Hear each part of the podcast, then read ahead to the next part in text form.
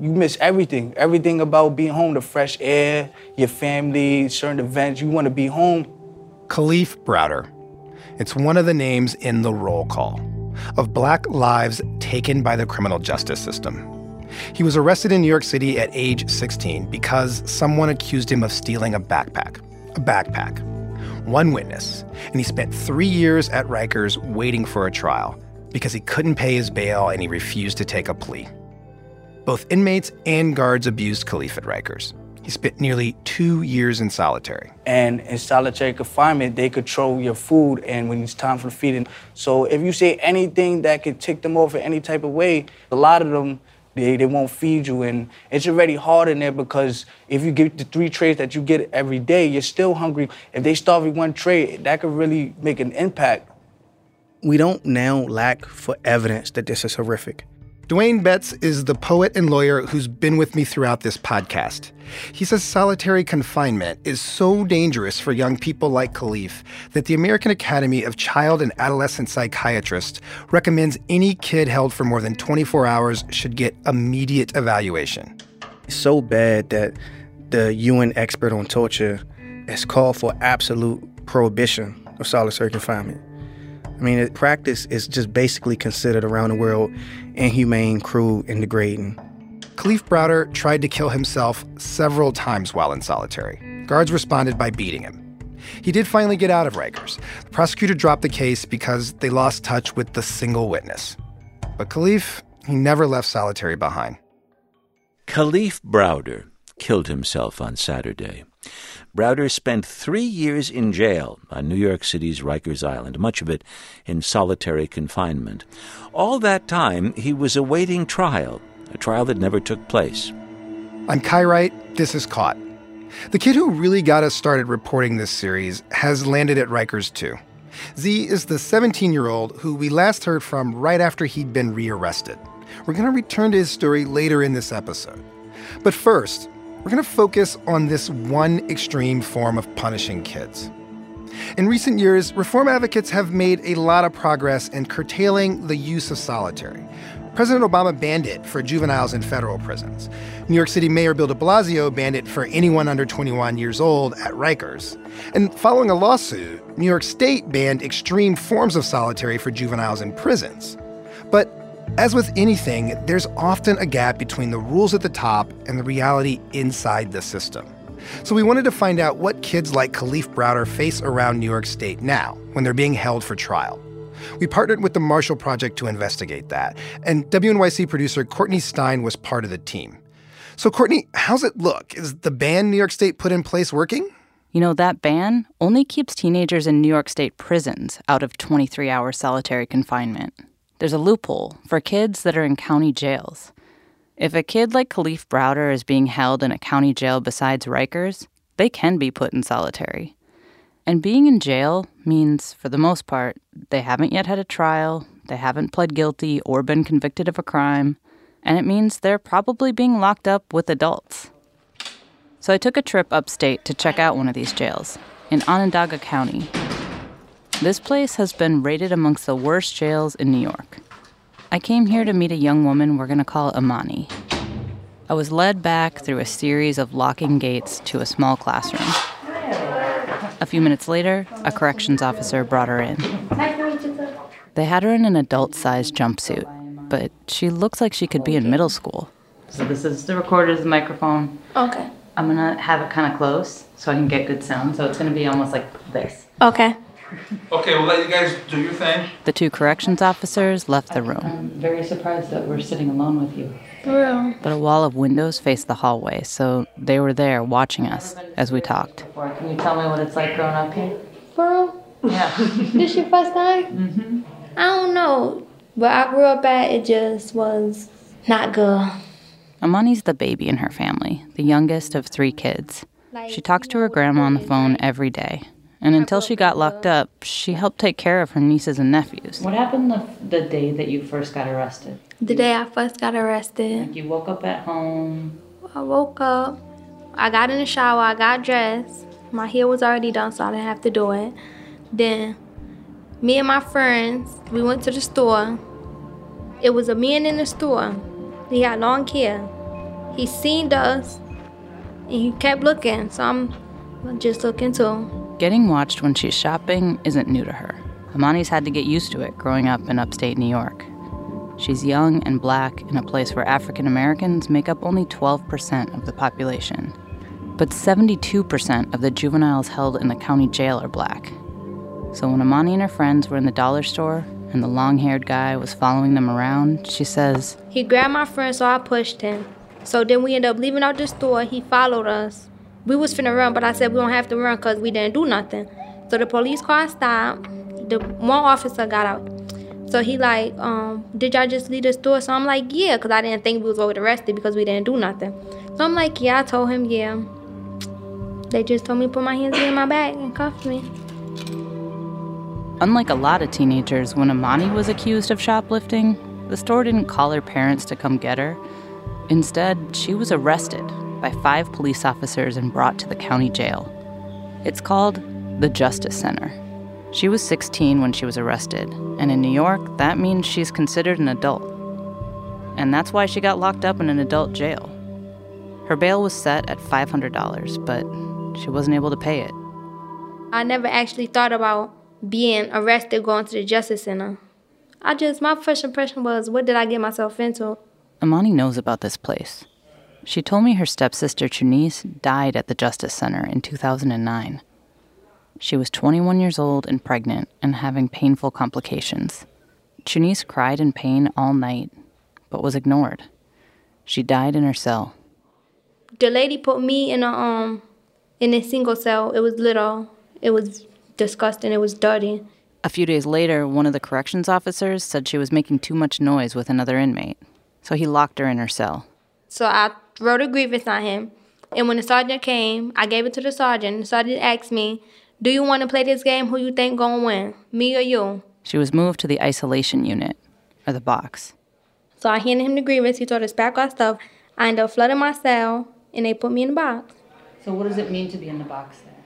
When I was in the box, I was in it for 45 days, somewhere around here.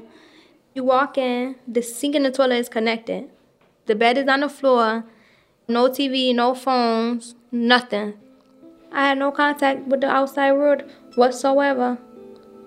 Couldn't make no phone calls, couldn't see nobody, couldn't contact nobody, couldn't talk, nothing. You in your cell. You just sit there and wait till the next day to come. Imani was locked in her cell for 23 hours a day, and sometimes 24. Even though she was a high school student, she was denied education of any kind. And that 1 hour outside her cell was in a filthy, empty cage, so she could have recreation by herself. I'm always cold. The blanket is thin. One of the reasons the Justice Center earned its spot among New York's worst jails is that when inmates file grievances, many are just ignored. I don't know, it made me feel like nothing. Like an animal. You wake up, they give you your tray through your slide. That's it. The jail offered no mental health services to kids in solitary. While she was there, Imani wrote a letter to her mom saying she didn't want to live anymore. They come and put you in the shower if it's your day to shower. The shower is open. It's no nothing, just an open shower. And they see you, they be staring sometimes.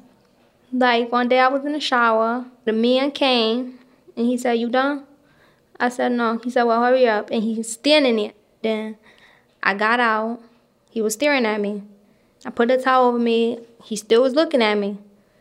And I'm like, right agreements, nothing happened.95% of the kids who were there for over 60 days were getting locked in to solitary confinement at some point.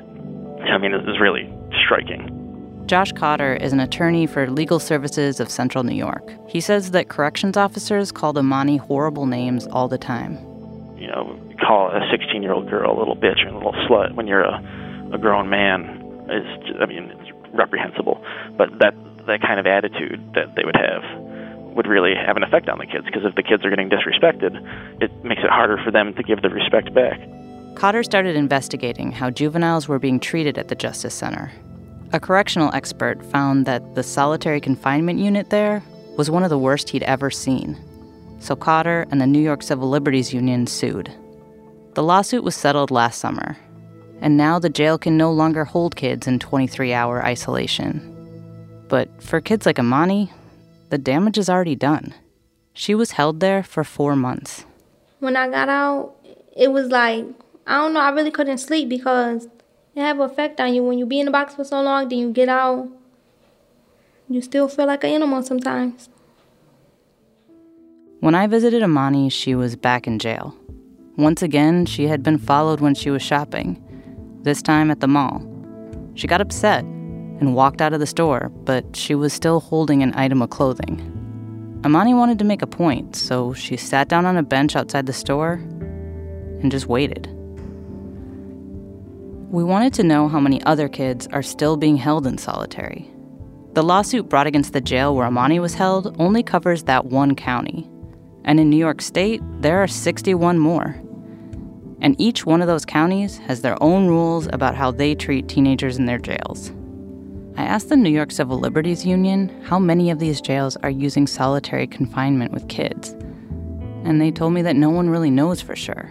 That's because tracking the precise number of kids that are subjected to solitary isn't possible, and not just in New York, but nationwide. States don't publish that data.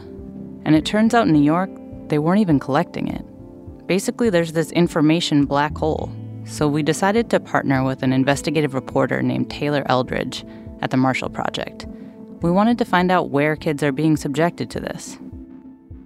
Yeah, so we called every county in the state, so that's 62 counties. We called sheriffs, jail administrators, wardens, public defenders, advocates, anyone we could find really who would know how teenagers are handled in the jail. We heard back from 34 counties, and of those, 29 of them said that they use solitary for teenagers. That's most of the counties that responded, and almost half of the counties in New York State. Josh Cotter, the attorney that brought the case against the Justice Center, filed a class action suit in July against another upstate county jail over its use of solitary. Yeah, so people are paying attention to this. There was a rule change that was proposed by the state commission that oversees county jails, but it really only changes the amount of paperwork that jails have to do. Which means that now, local jails will have to document when they put kids in solitary. But it doesn't mean they can't do it. All a jail has to do is say that a kid is a threat to the good working order of the facility, and solitary is approved. To read the full investigation, go to themarshallproject.org. I'm back with Dwayne, who actually has some very personal experience with solitary confinement. So, Dwayne, I know from reading your memoir that throughout your 9 years in prison, you went in and out of solitary regularly. Yeah, but when you say that, it makes it seem like I was doing something. It's like it's funny because if I tell somebody now, you know, I was in solitary confinement at least 6 times. And each time was for some charge, but all of those charges were trumped up. None of those charges actually reflected me being a danger to the institutional community. Like what? What's an example? Once I was being told to move from one cell to another, and I didn't want to. And then the guard was like, look, if you don't move, you're going to the hole. And so I touched his arm to say, look, okay, I'll move. And I touched his arm, and he said that was assault. And he slammed me against the wall, put me in handcuffs, and basically dragged me down the steps and threw me in a hole, and I got 10 days in the hole for that. I literally just touched his arm, and I was 16 years old. I hadn't learned not to talk with my hands. But ironically, it was while you were in the hole that you found something that would be a big part of your future, right? Yeah, I mean, you know, I discovered poetry in solitary confinement. I mean, you have to imagine a parallel row of cells with a first floor and a second floor and no library. And every man in these cells understands how horrific it is to be inside this cell. And the only thing that we could do for each other really was make sure that we shared what we had in terms of things to stimulate our minds. And so you could go to the door and just say, somebody send me a book. And a stranger would slide a book under your cell. It would come like a gift from the heavens or something. Mm. And one day I get Dudley Randall's The Black Poets. Didn't ask for it. Don't know who gave it to me. At the time, I had no real interest in poetry. I discovered Robert Hayden. I discovered Etheridge Knight. And, you know, Etheridge Knight had did time in prison. I started writing poetry, and I came home and became a poet, and I'm reading his biography while I'm in this solitary confinement cell, and I'm thinking that, like, this could be me. And so I just sort of made a decision. And so from that day forth, I told myself that I was a poet. Had one of those ink pens that was just long as your index finger, made of plastic. I would take that ink pen, and because I couldn't really afford writing tablets, right, I would write on the back of request forms. And I would rip them in half, and I imagined myself creating a kind of book. And over the course of like 18 months, I literally wrote thousands of poems. They were the worst thing that's ever been written in the history of the English language. But I still have them to this day. I remember ripping a sheet and using a sheet to create thread to bind these pages together, imagining that I was creating a book that I had written and that I would, you know, be able to share with people. And so for me, you know, I think about it now, and when I tell the story, I think that it is so much wasted potential. But even more than wasted potential, like, we waste the ability to provide people with opportunities. And that's the thing that's, for me, is sort of most tragic. Coming up, we get back to Z's story. We left him way back in episode 2 as he was headed back into the system. That's next.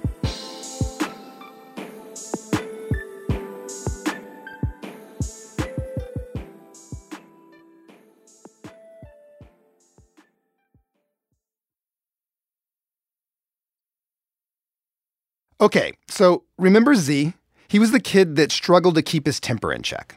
Every day I wake up, every time I go to sleep, I think about being locked up. I be having dreams. Yeah, what happens in the dreams? I just picture myself being remanded. They putting those tight handcuffs on me and bring me to the back room and lock me in the cell. And I'm doing time. And then he did get arrested. He told WNYC reporter Jared Marcel that it was the stupidest thing he'd ever done. When Z got rearrested, he'd been out for 7 months. Things were a bit bumpy at first, but since then, he stopped smoking weed, he landed a summer internship at a law firm, and he had a big rap competition coming up. That's all I got. That's all you got? What you mean? That's all I just started writing yesterday. I thought it was like 2 a.m. I was tired. Z felt vindicated. To him, these improvements showed that it wasn't him who was the issue. It was his environment. When I was locked up, I was going through a lot of stuff. They thought I was just some crazy person turning up for no reason, but I was just so stressed out from not being able to go home, from the food you eat, that I was like really turning up. And you got that corrected now? Yeah, I got that corrected. I'm out in society now. You don't see me committing any more crimes. Finally, he could move on with his life. He was hanging out with friends and talking to girls. Z calls himself a ladies' man, so naturally, when he met a girl on Facebook, he wanted to meet up with her. Z was at home with his mom that night. Little girl started calling him. She decided she's going to jump in a cab she lives in the Bronx, and take the cab to my house. They live deep in Queens, so that's not cheap. At the very least, $50. But like a lot of teenagers, they didn't plan very well. She had called him downstairs, and he came back upstairs and told me that, Mommy, she don't have any money. She was trying to hop out, and the cab driver locked her in. And I just looked at him because I didn't have any money to pay for a cab. I guess he thought he was going to get the girl out the cab. That was his focus. And he got downstairs and gave the cab driver the little bit of money that he had left from what I gave him the night before, and it wasn't enough, so the cab driver took his money and kept the girl and tried to pull off. So without thinking twice, Z put his hand inside his sweatshirt and pretended he had a gun. The girl got out the car, and the driver left. He's paying the consequences of that now, because even though he didn't have a gun, from just that little thing that he did, him acting like he had a gun, now he's doing 1 1/3 to 4. And it seemed like he thought he was doing the right thing at the moment. He was trying to save the girl. Like, any problem that we ever had is him not being aware of what could happen after. The cab driver reported the incident. 2 weeks later, the police showed up at Z's apartment and arrested him. They searched his place and didn't find a gun. Before this incident took place, he was this close to getting his felony record sealed. Z had what's called youthful offender status. This means your criminal record can be erased if you demonstrate good behavior. So all he had to do was stay out of trouble for a couple more weeks, and he would have been in the clear. But now, he's got another armed robbery charge tagged on top of that. The fact that Z says he didn't actually have a gun doesn't matter. Simply pretending is enough. Now Z's locked up on Rikers Island again, where his identity is nothing more than an inmate ID number. So I'm going to visit him at Rikers Island. He's been in now for the past 2 or 3 weeks. I'd never been to Rikers before. The bus is full, people trying to see their family. As the bus drives us over the bridge onto the island, all you can see is a massive parking lot filled with cars. Rikers isn't just one jail. It's like a separate city full of prisoners. Excuse me. All DLC employees, uniform and non-uniform staff, step up with your IDs. Police first. Corrections officers boarded the bus. It felt like at that moment we all became inmates. After going through several checkpoints, a giant corrections school bus pulled up to drive us to the different jails. The officer driving the bus, the only white guy, was blasting some country song about breaking all the rules.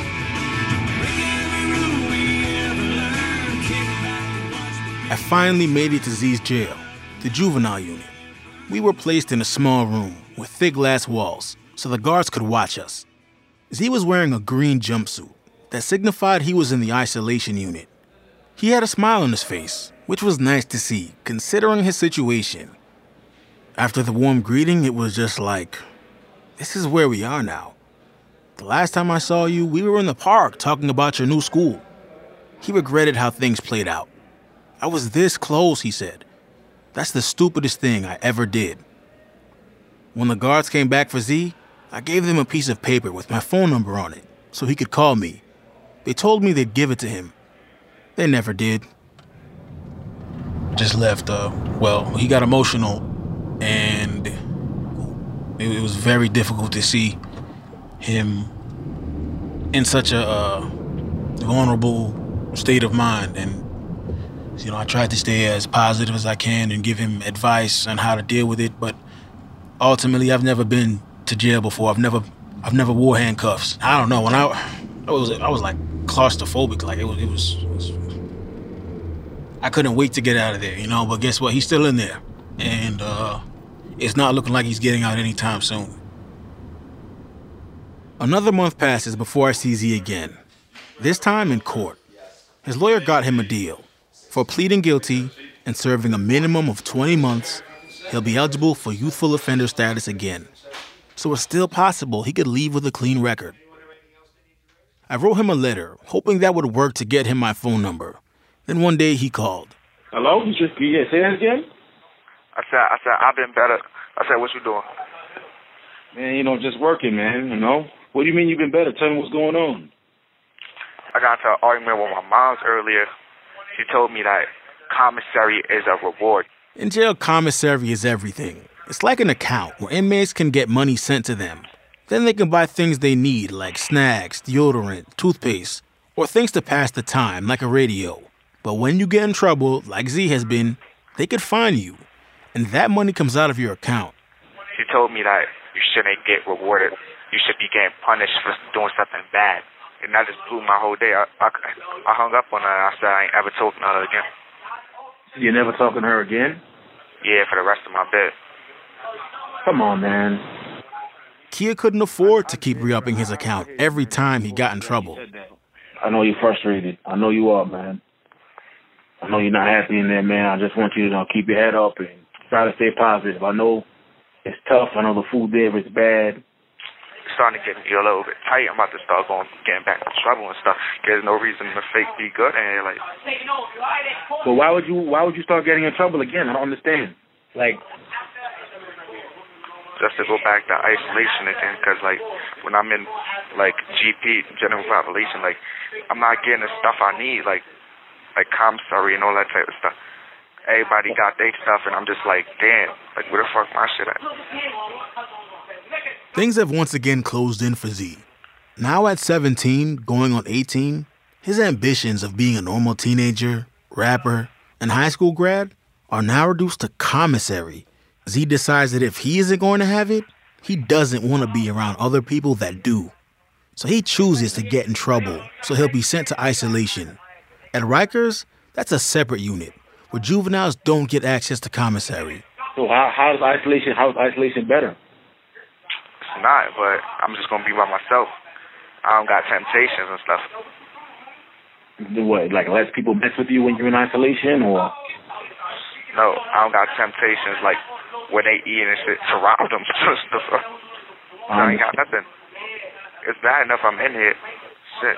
I need something to make my time go by. Like, I don't know. This is crazy. Like, people don't know what really go on in here. Z's scheduled to be transferred to prison on his 18th birthday. All right, do you know where you're going? Upstate in a couple of days. And I'm not going to have I can't call nobody when I get there. Unless that one free call, that's it. I'm sorry, man. I'm sorry to hear that, man. That's unfortunate. All right, man. All right. Take care. All right. See you, bro. Bye. He seemed different on this call. He wasn't that kid trying to be good, joking around. He transitioned back into what he was trying to get out of. And now he's just figuring out how to survive. I went upstate with his mom to go visit him. She told me about why he got sent there. I sent him a package with a whole bunch of things that he liked. His mom isn't always able to give, so when she does, it means a lot, because Z doesn't know when he'll be able to get again. I wanted him to be normal and feel like, you know, he was home and he can eat and drink and stuff. So I went and I racked up on everything that he loves and put it in a box and sent it. And I guess some inmate was trying to take stuff out of his box, and that turned into an argument. They ended up fighting, and then the CEOs came. Z lost control. Ended up fighting the CEOs, and then that was all that she wrote. She says it was serious enough to get him sent away to a maximum security prison. He turned 18 in 23-hour-a-day solitary confinement, and then spent the next 3 months there. How's that for a happy birthday? Z is in Kasaki Correctional Facility, and he's just coming out of SHU. That's the solitary confinement unit. Been out of SHU for about maybe 3 days. So now he's in general population and just waiting to see how that's going to be. Yeah, I believe he has no idea where he is, how far he is away from home. Yeah, so we're in the middle of nowhere and we're very far from New York City. I just don't know what to expect, like, when I get there. So all I could do is just wait and see. He should be coming out all smiles. This is it. I want to take a picture. It looks like a maybe campground. Until you see the barbed wire fence. And you remember you're at a correctional facility. Maximum security, right? Mm-hmm. Yes. It actually looks just like on TV. I'm literally afraid to get out of this car right now. I'm not going to lie to you. I'm going to check my pockets and make sure I don't have any contraband, because I would like to go home tonight. Okay, Jared Marcel signing out. We wanted to record the visit. Come on up. But they wouldn't let us. Surprise, surprise. About an hour later. All right, let's talk through this smoke break. We started our 3-hour journey back home. How did that go? It was intense. I was afraid that my son is going to get in trouble. The visiting room was in a cafeteria, lined with vending machines. I was a little worried about that. Z came out with a green jumpsuit on, like when he was at Rikers. Except he was heavier, and his hair was grown out. Z got right to business. After being in solitary for so long, he was eager to have access to commissary. He had called his mom and made specific requests. She was able to meet some of them. She brought soap, toothpaste, and sneakers. Describe the energy when he first came in the room. He was anxious because he wanted to know if I got everything he said. And I'm just, like all people, I'm going through it. So it's a little hard for me at this time, but I did the best I can. It came with sneakers. When he got out of isolation, he borrowed things from other inmates. And now he owed some people. I think he was promising people stuff that he didn't know whether he was going to get. And that could cause problems. Z had asked his mom to bring some Black & Mild cigars, but that's where she drew the line. When Kia told him that, Z became stone cold. He explained that he needed to repay what he borrowed, or there'd be consequences. This was the second week in a row he was supposed to pay up, and he didn't have it. He made it clear that as soon as he left us and went back to population, somebody was going to try to hurt him, and he said he wasn't going to let that happen. Okay, I actually felt like his disability was there today. Like, I can see when he started talking, a little crazy. Talking about turning up. And Kia doesn't know if he has the ability to hold himself back. She brought some cash to put in his account, but there was no way the money would clear in time. I can't explain what it is. But I can feel things. Anytime he's in a situation, anytime he's in trouble, I can feel him. I actually think the worst right now. And that's why I'm trying to get him to pay back these people. So what was supposed to be a warm visit between mother and son became a tense moment over his safety. I had an idea that Z gave up his new sneakers as payment. Kia spent the little she has to get him those shoes. And they were the only thing he really has to call his own there. So it was a tough decision. That was a good idea, giving up his sneakers. I don't know if he's gonna go through with it. He didn't want to, but ultimately agreed that was the best course of action. I hope he does. After getting that out the way, we got him a double cheeseburger from the vending machine and stuck it in the microwave. Immediately after finishing it, Z wanted another one. It was like a luxury to him. He washed it down with an orange soda and a honey bun for good measure.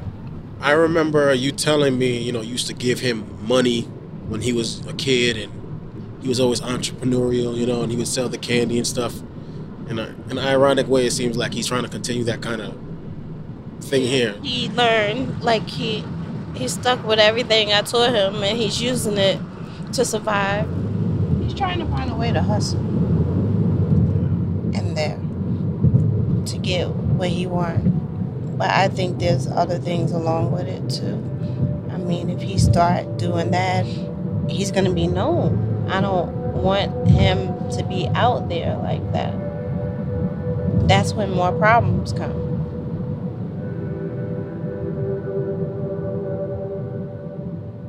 I've known Z for almost 2 years now, and a lot of his problems revolve around money. And the fact that he doesn't always have it. Like with his latest armed robbery charge, he didn't have the money to pay for a cab, and that's what got him here. Some people might call him a failure because he ended up in prison, but Z believes the system ruined him, that he's been unfairly criminalized for mistakes that many teenagers make, mistakes that will follow him for the rest of his life. Or maybe the juvenile justice system just isn't nuanced enough to help someone like him. Z has his first parole hearing in a few weeks, but it seems very unlikely he'll get out. His mom told me he's back in solitary. She doesn't know what happened. She can't communicate with him. And neither can I.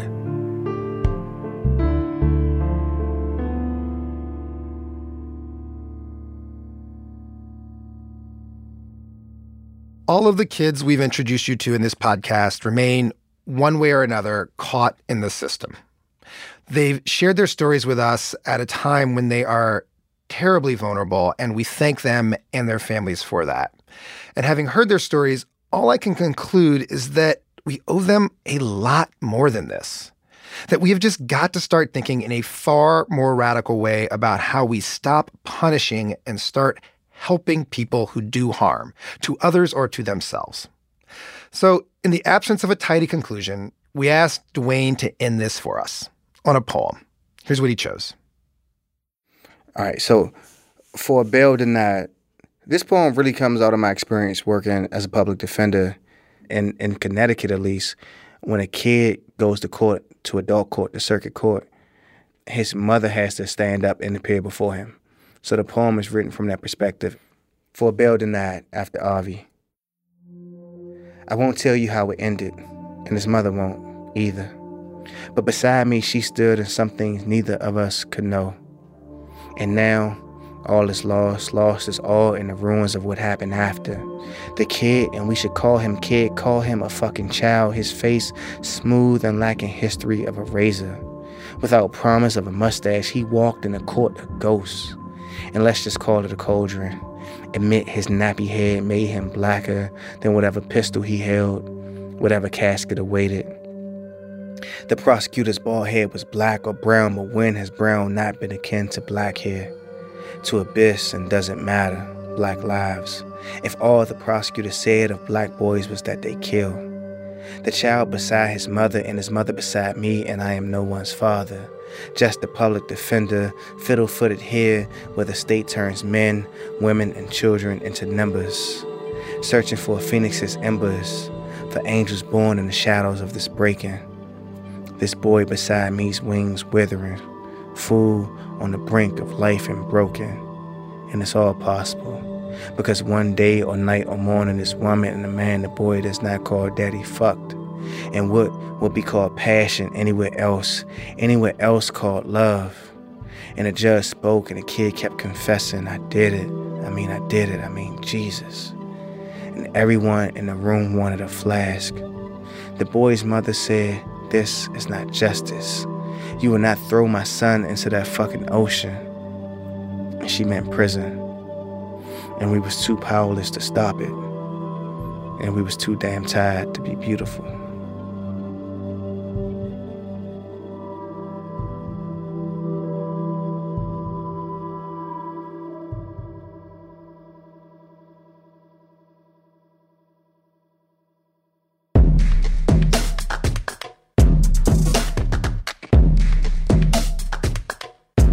Caught is a production of WNYC Studios and the Narrative Unit of WNYC News. This episode was reported by Jared Marcel and Courtney Stein. We partnered with Taylor Eldridge and Kirsten Dannis from the Marshall Project. David Jeans and Sophia Polizakar contributed to the solitary investigation. A couple of special thanks are in order for this whole podcast. Melinda Siri Wardana has been our project manager, and Dwayne Betts is our consultant. You should really read his book, A Question of Freedom, a memoir of learning, survival, and coming of age in prison. And we animated one of his poems. It's really cool. You should check it out at caughtpodcast.org. Casey Means is our technical director. Hannes Brown is our composer, and students Taja Graves-Parker, Alberto Lugo, and Sean Gary from Building Beats provided additional music. Rebecca Carroll and Jessica Miller were producers on the podcast. Kari Pitkin is our senior producer. Karen Froman is our executive producer. Jim Schachter is vice president of news for WNYC, and I'm Kai Wright. Thanks for listening. Caught is supported in part by the Ann Levy Fund, the Margaret Newbart Foundation, the John and Gwen Smart Family Foundation, and the Economic Hardship Reporting Project.